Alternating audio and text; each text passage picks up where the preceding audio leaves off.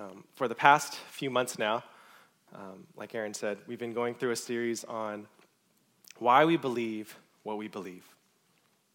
In other words, what are some of the core beliefs of a Christian, and what gives us confidence to believe these um, as truth? So, really, the series is it's just outlining some of the primary doctrines of our faith. And if you Google like SFBC articles of faith, um, you'd see a list um, of the things that we as a church believe in. And pretty much the first several items on the list um, on the site are topics that we've covered so far in this series. Things like the Trinity and the life of Jesus, or total depravity, salvation, eternal security in Christ. And if you've been here listening to this series for a while, or even if this is your first time here, I hope that you're able to see that there's a common theme about what we believe. And it's this we believe in what the Bible teaches. Okay? If you were looking for a summary or a short answer to the question that this series imposes, that's it. In other words, what we believe is directly dependent on what the scriptures teach. And this is why we place such a, such a high emphasis on studying and teaching God's word. We want to get it right. We want to know and interpret correctly what God is saying to us. And I'm confident enough to say that each doctrine or statement or concept listed on uh, SFBC's Articles of Faith, um, they can be clearly found in the Bible. Okay? Obviously, we can tell by the scripture references, you know, next to each one. But I also know this because um, we firmly believe in the authority and sufficiency of Scripture. So if the Bible says it, then we believe it. Sounds simple, right? But there's a reason why we have so much confidence in the Bible. Okay? And it's because God is the author of the Bible. See, each word written down in this book, in this book, is, is divinely inspired. They're the words spoken and breathed out by God Himself. That's why we call the Bible the Word of God. It's communicating to us through words written in this book. Okay? He's the one speaking. He's the one who penned the words to the prophets and apostles. God ultimately is the source of all of Scripture. Now, this is an important truth to emphasize, especially for this series, because what's one of the primary factors in determining whether you believe something or not? How do you decide if something is fact versus fiction? You look at the source, right? You ask, is the source credible? Is it reliable? Does it stand the test of time? Have others confirmed it? Is it consistent with other things that are already known to be true? See, it all comes down to the credibility of the source. The more reliable the source, the more confidence we have towards believing in what that source has to say. I wasn't there when Pastor Ray um, went over the inerrancy of Scripture, but I'm betting that he mentioned several points that provided uh, or that proved the reliability um, of the Bible, like eyewitness accounts or science and historical confirmation, the canon maybe. All of these things, among others, can speak to the credibility of Scripture. But the main thing, and really the only thing that's needed to establish the Bible's credibility is this it's God's the source, right? God is the source of Scripture. And that's why we believe what we believe. And is there a more reliable source than God? Is there something out there that can measure up to his credibility? He's the perfect, all knowing, all powerful, ever existing creator of the universe, Yahweh, the great I am, worthy of worship. He's our source. It's his words that we have here. So that means all that we believe pertaining to God, pertaining to Christ, salvation and creation and heaven and sin, all of life and godly living, the source of all of that the source of all of that we believe here is God Himself. And once we establish that God is the source of the Bible, then we can confidently conclude that this is the def- definitive truth. Okay? It's the infallible and inerrant Word of God. So if you're looking to find answers, right? If you're looking for absolute truth, then don't look any further because it's right here. See, who better to tell us about God than God Himself, right? Who better is there to inform us about the beginning than the one who is actually there from the beginning, right? And who better to teach us about this life and the life to come than the source of all life itself? No one except for God, our Creator. The Bible is the Word of God, and He's given it to us so that we might know Him and worship Him for who He is. He tells us what to believe, and we believe it because it's coming from a God who cannot lie. So when the Bible says that all Scripture is God breathed, we believe it. When the Word of God describes God as being three distinct persons in one, we believe it. When it says no one is righteous, not even one, then we believe it. And when it says that salvation is by grace alone, through faith alone, in Christ alone, then we believe it and we say amen. See, we believe in the things that God has spoken to us through His Word. So, with that said, as we come to our topic today, the new nature of the believer, we should be asking this question Is this concept found in the Bible? Is the new nature a truth from the Word of God, or is it a theory from man? And of course, today I'm going to try to show you from Scripture where we get this concept. And then you can decide for yourself whether it's biblical or not. Okay? But I hope that by the end of tonight, we can all come to the same conclusion that the new nature is indeed a precious truth found in God's Word. And as we come to realize this, um, or any truth in the Bible, really, I hope that we would respond by submitting ourselves to the authority of Scripture and by letting the truth affect our thoughts and our actions even today. So, before we begin, um, let's pray. Father, I thank you for your word. I thank you that your word is reliable because it's from you, God. And so we ask that today, as we look into your word um, about the new nature, um, that you would show us your truth and that our hearts would be changed um, after listening to it and, and, and determining that it is a truth found in your word. Help us to uh, just understand uh, what you have to say to us. In your name we pray. Let me start off by um, just reading to you what the statement on our website says about um, the new nature of the believer. So, this is what it says it says, We believe that every believer is a new creation in Christ, with provision made for certain victory of the new man over the old man through the power of the indwelling Holy Spirit, and that all claims of complete eradication of the sinful nature in this life are unscriptural. Now, before we get into this topic, I think it's worth noting that the literal term new nature isn't actually found in Scripture. Okay? So if you look at the original, na- or the original language in the Bible, at least, you won't be able to find this exact term. Okay? But we use this concept, the new nature, um, as a summary of truths that are clearly found in God's Word. Okay? It's kind of like the Trinity, right? You won't be able to find the literal word Trinity, but the idea of God being three persons in one, it's all over the Bible. Okay, so it's the same thing is true of the new nature. Though the literal term is not there, the idea can clearly be found. And the statement that we read from the website pretty much sums it, sums it pretty well, actually. Um, that is, number one, we are new creations in Christ. Okay? And consequently, number two, uh, there's the old man that we're to put off and then there's the new man, which we are to put on. So I'm going to use that as somewhat of a guide tonight. Um, I want to make sure I, I touch on those things, um, but there will be some other stuff that we'll inevitably be covering along the way. Um, the topic's like really big, and it's really easy to get off course. I was like really struggling with that, but I'm going to try my best tonight just to give us a, a, an overview of the new nature tonight. So if you're taking notes, and if you're looking for an outline, um, I have two main points, and each of those two points have two subpoints. So it's one of those, you know, 1A, 1B type of things. Um, so first we'll describe the old nature. And what I'll do is I'll break that down into two subpoints, okay? It's the, the old nature, which is the old life and the old lifestyle, okay? Second, in light of the old nature, we're going to describe the new nature, okay? And in a similar manner, we're going to have two more subpoints.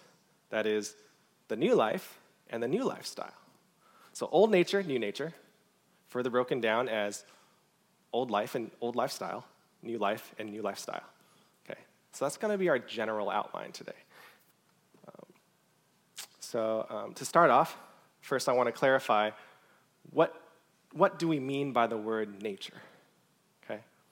At first, I had some trouble defining the term because in our language today, the word is often used like very broadly, or like it can be ambiguous sometimes, like the word mother nature, right? What is that? What's mother nature, right? I don't know. It's like it's kind of like using the word nature as a person or like something. I don't know. Or like Nature Valley. Okay. You tell me. I, I don't know what nature. All I know is it has something to do with granola bars, right? Or maybe a more relevant um, usage, like human nature. Even human nature is kind of ambiguous. Like, does that mean we're all physically human? Or does it mean we act a certain, like, human like way? Or does it mean that we're all inclined to sin? Right? Or maybe it's a combination of all of that stuff. Okay? But my point is the word, it can be prone to cause some confusion. So I think it's worthwhile, at least for myself, to define it from, um, from the beginning. By doing this, it should help us to minimize um, the confusion for an already complex topic. That's why some books have a glossary, right? Terms are like defined so that there's less confusion, no misunderstanding.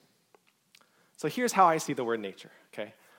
I see two main expressions to the word as it relates today, or to our topic today. Okay. The first expression of the word nature is this, okay? It describes what we are, what we are by origin, okay? Or what we were born with. It's the result or product of what we are at the time of our birth. Okay? So a bear, right? Like a or, like that type of bear, it has certain DNA, right? And faculties that make it a bear from birth, right? Or a dog has certain DNA and features from birth that make it a dog. And the same thing applies to us as humans, right? As human beings. All of us, we have common characteristics and faculties from birth that make us human by nature, okay? And like we have a brain, we have a heart, we have opposable thumbs, we have the, the ability to reason and feel, um, feel emotions.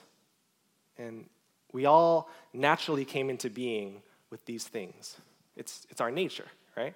So that's the first expression. It's what we are by our origin. It's like what we come with out of the box, right? The second expression of the word nature is what we are by growing, okay?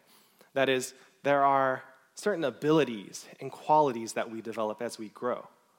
And at some point, we become characterized by those things, right? They become our nature. Like a lion, right? He's known to have what? ferocious nature, right? Or a lamb. A lamb is known to have a gentle nature. My dog is sometimes said to have like a playful nature. Um, and so, um, as, as, as we each grow individually, we develop different uh, like thought processes and, and responses that affect our nature as a person. And so, in this second expression, nature becomes kind of like a synonym for the qualities and characteristics that we've developed as an individual. Some people are described as having a kind hearted nature, right? Others have a cold hearted nature. It wasn't fully there at birth, but it was kind of developed as the individual grew. And all of us experience this type of growth in our own lives with varying results. So that's the second expression of the word nature, okay? It's the characteristics developed through growth. It's our growing tendencies or growing aversions, okay? Now, I think we can all agree that as human beings, as humans, we all possess a human nature in both expressions. All of us have experienced both a birth and an ongoing growth, right?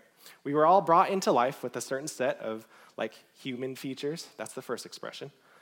And we're still, and we're all growing, right? We're developing, uh, we're developing a, a unique set of characteristics that define who we are as an individual.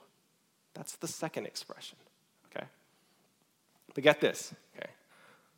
The Bible says that the believer actually experiences two births and consequently two growths. That's why it's not uncommon for some to say that the believer has two natures. Now, some theologians have issues with this concept because it can be kind of confusing to say, like, you have two natures, right? Kind of, it can sound like uh, schizophrenia going on, right? But I don't have any problem with this term as long as we're thinking in the correct terms, okay? See, if we look at these two natures separately, there's no issue. We need to first consider what we are as children of men, okay? That's our human nature. And then we need, need to consider separately what we are as children born of God. That's the new nature. And we'll expand on this later. But the main thing to remember is that there are two births and two growths an old life corresponding with an old lifestyle, and a new life that comes with a new lifestyle.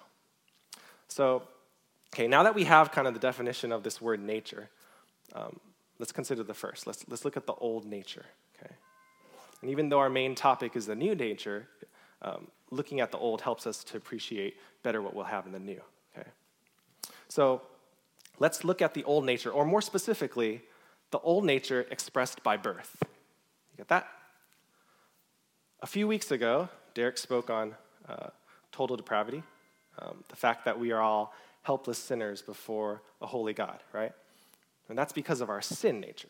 But what I want to look at right now is our human nature by its origin, okay? How was man created from its original inception? And to find that out, we have to go all the way back to Genesis 1, okay? Genesis 1. Let's turn there. Genesis 1 Shouldn't take you that long to get there. Chapter 1, verse 27. Okay? Genesis 1, first book of the Bible. It reads this, verse 27. Popular verse. So God created man in his own image. In the image of God, he created him. Male and female, he created them. So from this verse, we can see that God created man in his own image. Okay? In other words, before the fall, man was an accurate reflection of God's image. Okay? He was sinless, he was pleasing in the sight of the Lord. So there was nothing in human nature as it was originally created that was sinful. You follow? In fact, after God created man, he said that his creation was what? Very good. It was very good. And if there was any hint of sin in man from the beginning, then God wouldn't have been able to say that, right? Because he abhors sin. But see, by his origin, Adam, the first man, was sinless. That was the original nature of man. And so, human nature, as originally created, isn't sinful. See, we have to be careful not to confuse what Adam was by birth and what he became resulting from sin. Okay? We all know that Adam eventually messed everything up, right? He failed as the first man. The moment he decided to disobey God in his heart, sin entered the world, and Adam, suddenly, he became a sinner by nature. Okay? He was born sinless, but he grew up to be a sinner. You might say, okay, well, that's bad on him, right? Well, how does that affect us? How does that affect me? What does Adam's nature have to do with us or our nature? How does, how does, how does his nature affect our nature? Well, if we look again at Genesis chapter 1, we can see, okay? We can see how our nature was affected. There's a concept in the book of Genesis um, that's repeated over and over again. It's that every living creature brings forth after its kind. Okay? Look at verse 11. Genesis 1, verse 11. And God said, Let the earth sprout vegetation, plants yielding seed, and fruits, fruit trees bearing fruit in which it, fruit, fruit in which is their seed, each according to its kind on the earth. And it was so. It repeats the same thing in verse 12. The same thing is said for the birds and the creatures of the sea in verses 21 and 22 It's said again in verses 24 and 25 let the earth bring forth living creatures according to their kinds, right? Livestock and creeping things and beasts on the earth according to their kinds. See, every creature brings forth their own kind. And once Adam, the very first representative for all of mankind, once he sinned, once he became a sinner, right? Every single person that came forth from him inherited that same sin nature. The apple doesn't far, fall far from the tree, right? So, what Adam became through sinning, we now become through our birth. Okay? Psalm 51:5 says, Behold, I was brought forth in iniquity, and in sin did my mother conceive me.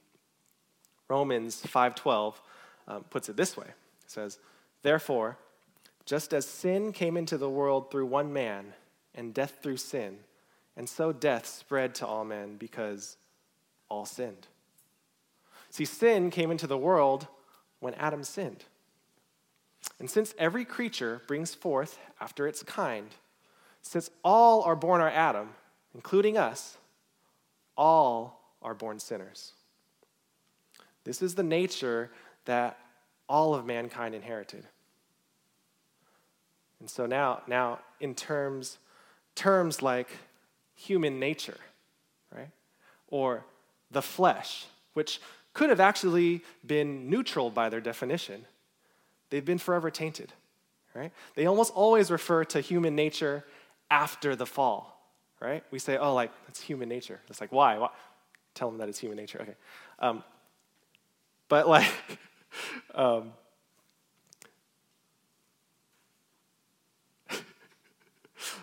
sorry. Um, so, they also always, these terms now almost always refer to human nature after the fall. And since we are by nature sinners, since we are of the flesh, our resulting life is now ever inclined towards sin, okay? This is now what we are by birth. It's the old life. And that leads us to our next point, okay? This is the 1B, which is the old nature expressed through growth. Okay?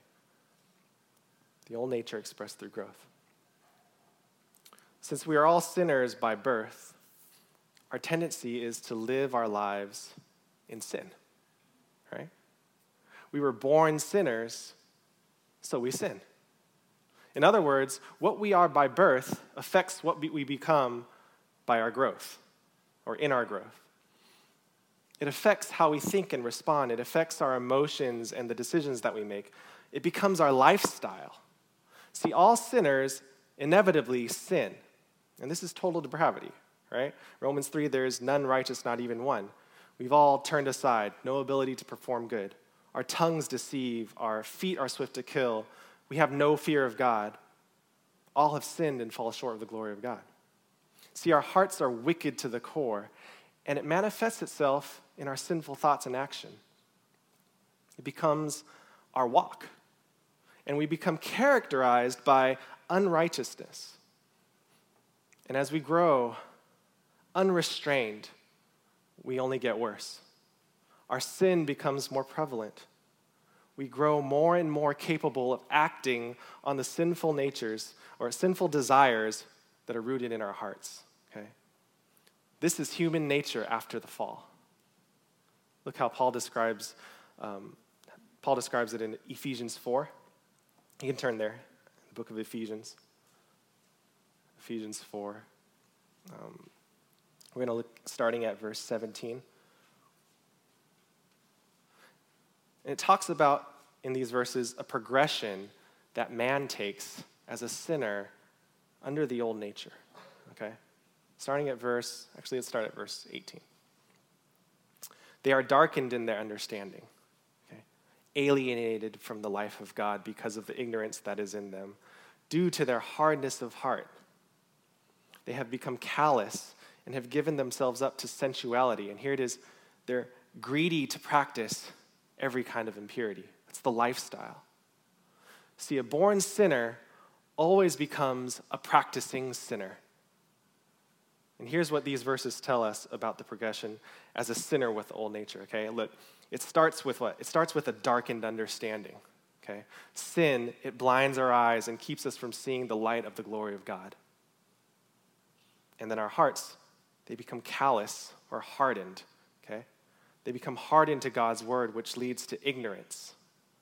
And this isn't some type of like innocent ignorance, okay? It's a, it's a willful, willful ignorance or neglect of God and his commands. From there, we end up giving ourselves over to sensuality, or literally licentiousness. Even that word sounds like not good, right? Licentiousness. It just sounds wicked, okay? But what that is, it's, it's, it's an unbridled lust. It's kind of that take what you want mentality. It says, do whatever makes you feel good. Doesn't matter what the consequences are. But nothing is ever enough, right? We continue to commit sin after sin, and we end up greedily practicing every kind of impur- impurity. Doesn't that sound like the world today? Right? That's the trajectory of all mankind because of sin. The sinner becomes rampant in sin. See, we're not only sinners by birth, we're sinners in practice. That's the old nature. But that leaves all of us who possess the old nature with a big problem, right? Right? Because to what end does the old nature leave us? What's the end result in verse 18? It's alienation from the life of God, eternal separation. Everyone still living with the old nature will experience an eternity in hell. That's the consequence of a person in possession of the old nature. But how do we fix this? Right? How do we fix this? It wasn't our fault, it was, it was Adam's fault, right? How do we fix this? How do we repair the old nature so that it no, it's no longer inclined to sin? And the answer is actually, the answer isn't to repair the old nature, it's to bring an entirely new nature. Okay? See, the old nature, that thing, it's beyond repair. Okay? It needs to be thrown out and replaced with something new. And this is where we transition over to the new nature. Okay? Remember, just like the old nature, there are two aspects to the new nature there's a new birth and a new growth, a new life or a new lifestyle. Let's first look at the new birth. This is 2a, by the way. Turn to, chap- turn to, turn to John chapter 3. John chapter 3.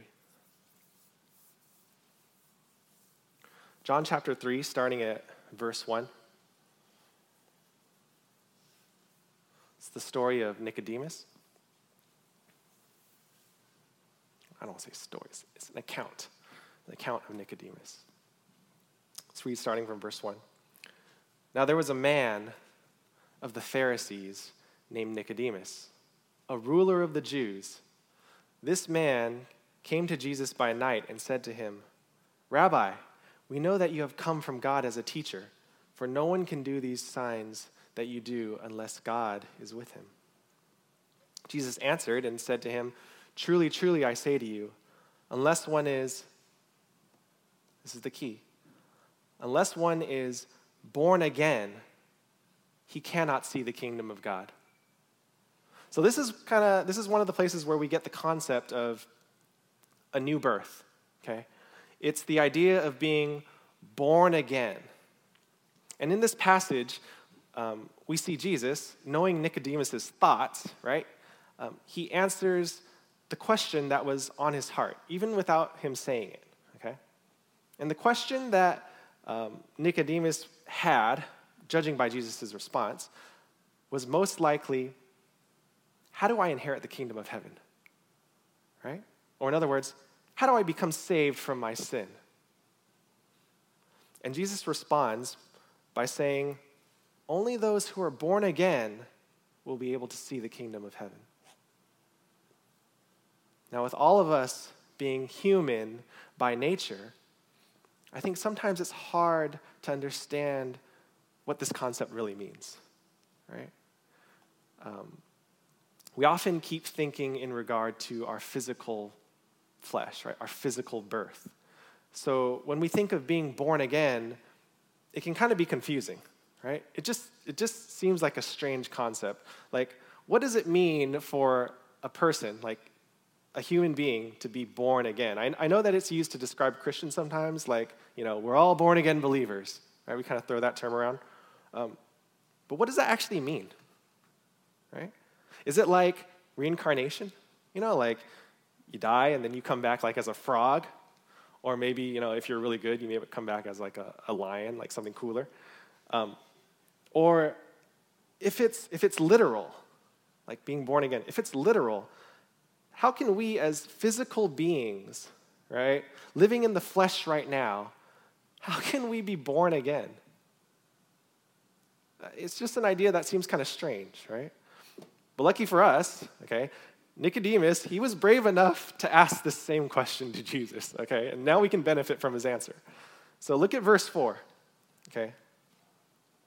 Nicodemus said to him, This is the question How can a man be born when he is old? He cannot enter a second time into his mother's womb and be born, can he? So, Nicodemus, this is the teacher of the law, right? The, a ruler of the Jews. Even he didn't know exactly what Jesus was talking about, okay? But, you know, even if he did, let, you know, even if he did kind of understand Jesus' metaphor here, like, and let's give him the benefit of the doubt since he was kind of like a church leader, right? He still had no clue how something like this could even be possible, right? But Jesus gives the answer in verse 5. Okay? He says, he says this Jesus answered, Truly, truly, I say to you, unless one is born of water and the Spirit, he cannot enter into the kingdom of God. So to be born again, as it pertains to the new nature, it's not something physical, okay? It's not a physical rebirth, it's spiritual. Only one who is born of the Spirit will enter the kingdom. So, this new life that we're birthed with, um, it's spiritual. He goes on to clarify this even further in verse 6. Look at verse 6. It says, That which is born of the flesh is flesh, and that which is born of the Spirit is spirit. Do not be amazed that I said to you, You must be born again. See, the concept of being born again isn't just a rebirth from the same old flesh, right? What use is that, right? What's the point if, you know, if we're just gonna be reborn with the same old nature? We'd just be a bunch of like born again sinners, again, indulging ourselves in the same sins and growing in the same lifestyle. There wouldn't be any difference. That's what Jesus means when he says, that which is born of the flesh is the flesh, right? The flesh can only bring about the flesh. And the Bible says that all flesh is like grass, right? It's temporal, it dies and withers away. Our sin nature can only bring about sin, and sin can only lead to death. It wouldn't matter if we were, if, if somehow this was possible, that we were able to go back physically into our womb and come out again with a second chance at life, right? Our human nature, rather, our sin nature, would still be there, and the problem would still remain? See, we have to be born of an entirely different source. We have to be born of the Spirit, not the flesh. That's the origin of the life uh, that's the origin of life in the nature of the, of the believer, okay? In the new nature of the believer. See, the only way for us to be released from our old nature is to be given a brand new one, okay? Not one, oh, sorry. Um, you have to be given a brand new one. Uh, not one of the flesh, but of the spirit. The nature isn't just new, okay? it's, it's of a different kind. See, no effective upgrade can be made on the old nature to make it good again. It has to be totally replaced. The one who is born of the flesh can only bring forth works of the flesh. And only the one who is born of the Spirit can bring forth fruits of the Spirit. Do you see that? The old nature, it, it just won't do. It's of the flesh, it's totally corrupted by sin. The person must be given a new nature one that is pure and undefiled. No individual within the old nature will enter into heaven. It's a nature that's it's, it's unfit for the kingdom. Under the flesh, under the old nature, there's no amount of work or quality of work that can be done to qualify us for the kingdom. Only the life under the new nature, only the life that is born of the Spirit can enter into the presence of God. This is why we must be born again, right? We must have spiritual life in order to enter the kingdom. Now, when we refer to spiritual life in this context, okay, there's a lot of terms that are kind of, we have to define, right? We're not talking about some sort of like creepy ghost like aura that flies around, okay? It's not some sort of spiritual, like when we say spiritual, it's not some sort of mystical entity or some sort of vague external essence that gets created, okay? Sometimes when we hear the word spiritual, we, we immediately think of things like that, right? But the concept of spiritual life, it isn't like that, okay? When we refer to spiritual life, we're talking about a brand new set of affections towards God and His commands. That's what spiritual life is, okay, in this context. It's, it's a whole new way of seeing and thinking that allows us to believe the truth of God's word. That's what it means to be given spiritual life. In contrast, someone who's spiritually dead, right? He's unable to respond, unable to understand the things of God. 1 Corinthians 2:14 says, "The natural person does not accept the things of the spirit. They are folly to him, and he is not able to understand them because they are spiritually discerned." See, no matter how many times the natural man hears the gospel, that is, um, the one under the old nature, no matter how many times he goes to church and, and listens to Sunday messages, a spiritually dead person won't respond. But a, a believer, he's been made spiritually alive. He's been given spiritual life. Okay? Remember Ephesians 2? But God, being rich in mercy, because of the great love with which He loved us, even when we were dead in our trespasses and sins, made us alive together in Christ, with Christ. What was once an unresponsive corpse is now a person with spiritual life. He's able to understand and accept the truth of Scripture. He knows God and he's responsive to his calling. He's given eyes to see, ears to hear. See, spiritual life gives us the ability to discern and apply the things of the Spirit. That is, the things of God, because the Bible says that God is Spirit. Right? I love this picture in Ezekiel 36. Ezekiel 36, um, starting at verse 25, it says, I will sprinkle clean water on you, and you shall be clean from all your uncleanness. And from all your idols I will cleanse you. And I will give you a new heart, and a new spirit I will put within you. And I will remove the heart of stone from your flesh, and give you a heart of flesh. And I will put my spirit within you, and cause you to walk in my statutes and be careful to obey my rules. You see that? See, God gives us a new heart and a new spirit. In fact, He places His own spirit, the capital S, right, within us. It's God's spirit, the Holy Spirit, that causes us to walk in obedience to His commands. That's what spiritual life is about. It's removing our heart of stone and replacing it with a heart of flesh. Not a heart of the flesh, a heart of flesh. like, but, a, but a heart that is now responsive to the Word of God, right? It has a pulse towards the things of God. And that new heart, the new disposition, causes us to, to believe and follow His commands, okay? Without spiritual life, we won't ever come to Christ. We won't ever respond to the truth of God's Word, and therefore, we would never obey Him. The life that is spiritual seeks and understands the things of God. From this passage, I also want to highlight that none of this is possible on our own? It's God who gives us the new heart. It's God who places within us the new spirit. He's the one that causes us to be born again. See, just like our own physical birth, right? You never decided that you were going to be born, right?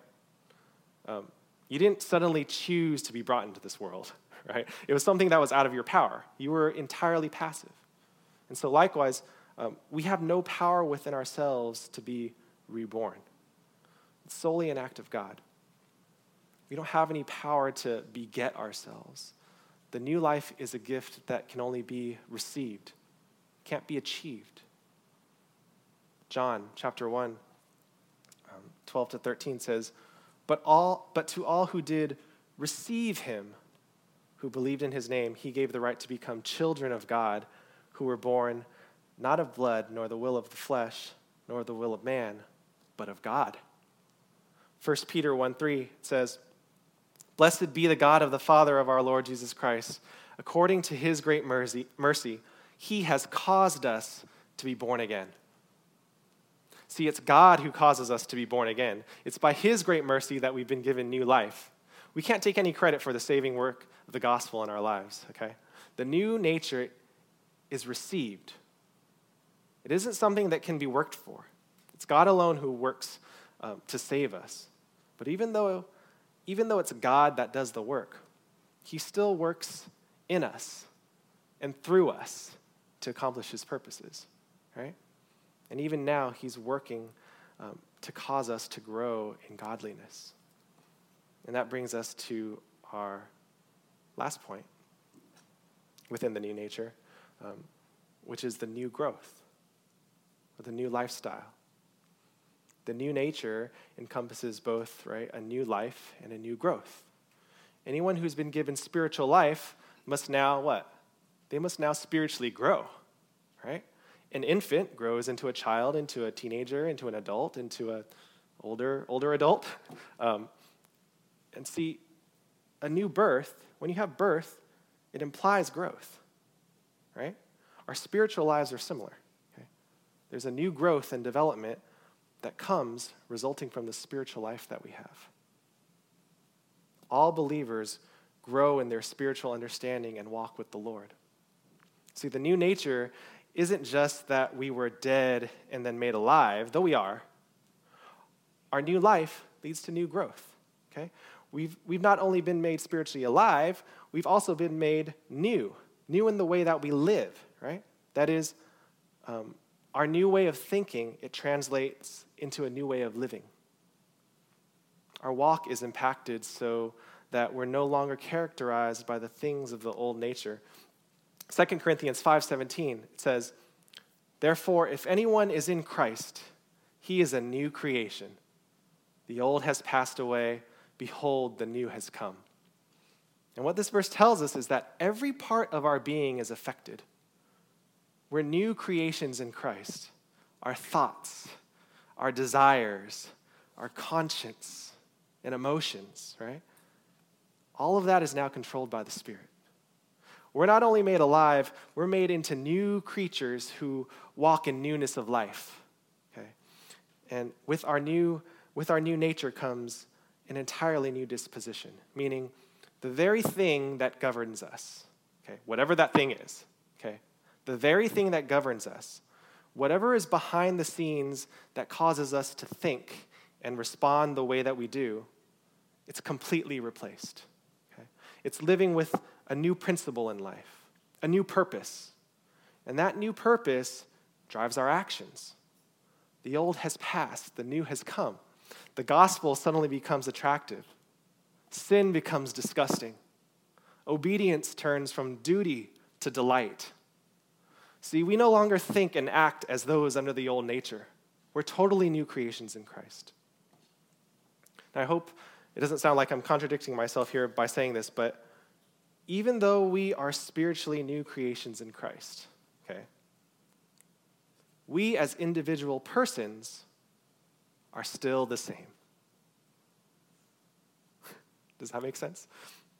Even though we are new creations in Christ, we as individual, persons are still the same. It's, it's the person that possesses the nature, okay? And what I mean by that is everything that you have been given in this life by its origin, and everything that you've developed through your growth as a person in the old nature, some extent remains unchanged. Okay. Physically, we still have the same faculties, right? Is that right? We still live in our, we still live in, in our own bodies, even though we're new creations. Um, we didn't like get an additional arm, right? Or an additional leg, um, though that would be kind of cool. Uh, in terms of our characteristics, um, we still have the same talents and abilities, right? We still have the same personality and, and temperament It's just now we live by a different principle because of the spiritual life that we've been given. Does that make sense? Let me, let me give you an example of what I mean by this, okay? The Apostle Paul, okay, before he was born again, before he even went by the name Paul, he was a remarkable person, right? There was no question in his ability to reason, his zeal, his influence, his endurance and persistence, his work ethic, all of his talents and abilities, even as Saul, Saul of Tarsus, were still there under the old nature, right? But he was a persecutor of the church. He killed Christians. He used all of his power and all of his being toward that end.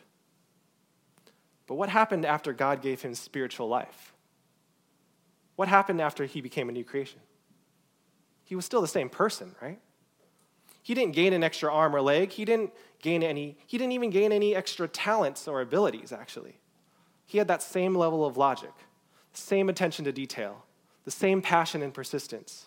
But now, see, instead of zealously killing Christians, he zealously preached the gospel. Instead of logically reasoning against Christ, now he argued the case for him. You see that? He used all that he originally had, but now for a different purpose. Yet outwardly, he was still the same. So, what was the difference? What's the difference? He had a new disposition, he had a new governing principle. He had a, he had a principle by which he lived, uh, a new governing principle by which he lived because of the spiritual life that he was given. He was born again so that everything that he did was now governed by principles from God's word. Instead of being controlled by the flesh, he was taken control of by the Spirit. And that's the effect of being a new creation in Christ, okay? Your entire being is under a new governance. Your, your personality and abilities, they're the same, actually. But now you walk in the Spirit. Now you have a new purpose. The old has passed, the new has come. The new birth brings forth a new growth. The new life brings about a new lifestyle and a new purpose, okay? Now, even though our spiritual growth flows naturally um, from our spiritual life, there still must be a conscious effort on our part to grow in our understanding and application of God's word. Okay? For example, um, Michael Jordan. Do you do you guys know? He know? Does you guys even know who Michael Jordan is? Or uh, let's use LeBron James or something, or you know, one of the greatest players of all time. Oh, okay. Well, that's debatable, right? Okay, but okay, Steph Curry. I heard. I heard Steph Curry. Steph Curry, right? No one would argue that Steph has a natural talent to play basketball, right? Would anybody argue that? Maybe some, okay, but most people would not argue that, okay? But would anyone think that just because he had a natural ability to play ball, he didn't work hard at developing that skill? Would anybody think that? Right? Do you think that he would, he would, he would agree with that? Even though he had a natural ability, that he didn't work hard at developing that skill? No, right? He probably actually, he probably worked harder than most players because he already knew he had that capability within him. And it's similar with our own spiritual lives. If we know that we already possess the new nature, it encourages us to grow, right? If we understand that the Spirit of Christ dwells within us, right, it enables us to walk in His likeness. It encourages us, right? We have the Spirit of Christ. Our knowledge of the new nature shouldn't hinder our growth, it should feed into it. And that's why, uh, that's why oftentimes the Bible mentions that we need to be renewed, or we need to renew our minds, right? We need to be reminded. Because when we refresh our knowledge of all that we are in Christ, it causes us to walk like Him. It causes us to work hard and grow. Okay? So we must still grow in our understanding of God's Word. We must still grow in our love towards one another, right? In our kindness towards our neighbors, in our patience towards our family members. we must still, uh, we must discipline ourselves in self control to keep our thoughts and our eyes from wandering, right? To control our anger, to bridle our tongue, and to uproot our pride. Colossians 3 says this, starting verse 5 Put to death, therefore, what is earthly in you sexual immorality, impurity, passion, evil desire, covetousness, which is idolatry. On account of these, the wrath of God is coming. In these, you too once walked when you were living in them. That's the old nature. But now, you must put them all away. You must put them all away anger, wrath, malice, slander, obscene talk from your mouth. Do not lie to one another, seeing that you have put off the old self with its practices and have put on the new self, which is being renewed in knowledge after the image of the Creator. And not only are we to put off, right? It says in verse 12, put on then, right? As God's chosen as God's chosen ones, holy and beloved, put on compassionate hearts, kindness, humility, meekness and patience, bearing with one another, and if one has a complaint against another, forgiving each other as the Lord has forgiven you, so you also must forgive. And above all, put on love, which binds everything together in perfect harmony. See, although we have a new nature, we ourselves, we're not passive, okay? We have to actively put off the old self and its practices. And we have to actively put on that which already resides inside of us in the new nature. See, there's a conscious effort, yet it's God who works in us to will and to do. Okay? Listen to Paul again in, in 1 Corinthians 15. But by the grace of God, I am what I am, and his grace towards me was not in vain. On the contrary, I worked harder than any of them, though it was not I, but the grace of God that is with me. That's how the new nature works itself out in our day to day lives. We work hard knowing that God is already working in us to make us like his son. And we believe that he will do that. Okay? So as we continue to grow spiritually, as we continue to grow in our understanding of who God is and all that he's done, we'll learn more and more how to walk in a manner that reflects the new nature that we already possess in Christ. Okay? So that's the new nature. Okay? It's spiritual life that seeks to honor God and please God in both our thoughts and actions. Now, there's still a lingering question that um, I want to go over for uh, as our last item tonight. Okay, and it's a valid question. Okay, that's uh, it's kind of related to one of the discussion questions that we had last week. If you were here, um, well, I guess not not there, but and that is, if we have a new nature, okay, if we have a new life and a new lifestyle in Christ, okay, then why is it that we still sin? Why do we still sin? 1 John 3 9 says, No one born of God makes a practice of sinning, for God's seed abides in him, and he cannot keep on sinning because he has been born of God. Well, the question is if we've been born of God, then how do we even have the ability to sin? Right? Why is there still a struggle? And the quick answer to this is that even though Christ has paid the penalty for our sin through his death on the cross, right? And even though he's broken the power of sin within our lives by giving us a new nature, one thing remains that's yet to be taken away, and that's the presence of sin. Okay? The presence of sin is still in this life sin is still here, right? You can look around. Sin, it's still here.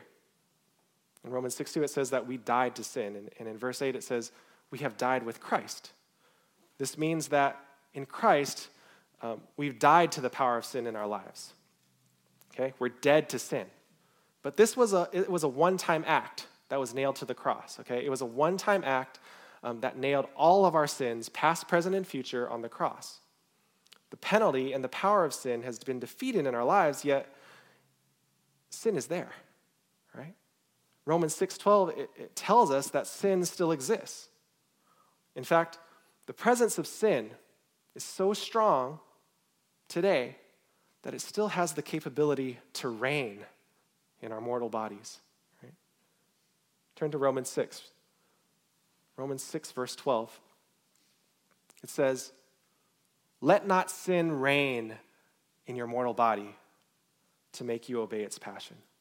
So sin still exists out there, right? It says, Do not present your members to sin as instruments for unrighteousness, but present yourselves to God as those who have been brought from death to life, and your members to God as instruments for righteousness. For sin will have no dominion over you, since you are not under law, but under grace. Now we have to remember, okay, that it's the person that carries the nature, okay? It's the sinner that sins, not the nature. The mortal body that we carry is still a product of the fall. It's still a result of the flesh. Therefore, our flesh is prone to wander. Right? It still has the capability and the, that inkling towards sin. But the new nature within us, within our minds, gives us the power now to fight the desires of our flesh. Okay? See, before, they were in alignment, right? There was nothing holding, um, holding back our flesh from sinning because it was just acting on the desires of our own heart. But now that we've been given new hearts, right? Now that we've been given new minds that are contrary to the desires of the flesh, now there's a conflict that takes place right now. Okay? There's a battle that's going on between the new nature and the members of our flesh. When I think of the word reign, right? I think of kings, right? Kings and lords. I think of battles with castles and like catapults. You know? See, there's a war going on between you and your members, okay? Between you and your members of the flesh. And they're fighting for control. They're fighting for reign over your life. And who will be king? Who will reign supreme over your life? Will it be sin? Or will it be the Lord Jesus Christ who died so that sin would no longer have dominion over you? See, we're no longer under the law, we're under grace. See, the problem of sin still exists in this life, but one day, like we just sang, right? All will be made right when Christ appears. When Christ returns, he'll come back to finish the work. Okay? He'll come back to fully release us even from the presence of sin. Isn't that a glorious thought? That our sin, not in part, but the whole, right? The sin that was nailed to the cross will one day no longer even be in our midst. Christ will come back. The Lord shall descend, right? And he'll finally restore the, these lowly bodies to match the new nature that's already rooted in our hearts. This is what we have to look forward to. Praise the Lord, right? So let's walk not as those who are still living in the flesh, but rather let's walk as individuals possessing the new nature as we look forward to the day when we come into the presence of Christ. John 3 2 says this Beloved, we are God's children now. And what we will be has not yet appeared. But we know that when he appears, we shall be like him, because we shall see him as he is. This is the hope that we have. Praise God for his precious word to us. May God continue to remind us of the new nature that we have in Jesus Christ alone. Let's pray. Father, we thank you that if we are in Christ, we are new creations. The old has passed and the new has come. We ask that you would renew our minds. Help us to remember all that we are in Christ. Help us to recognize that we have the Spirit of Christ within us. And may our knowledge of you and, your word Cause us to walk in holiness, even in our, even in our life today, um, until the day that you return. I pray these things in Christ's name. Amen.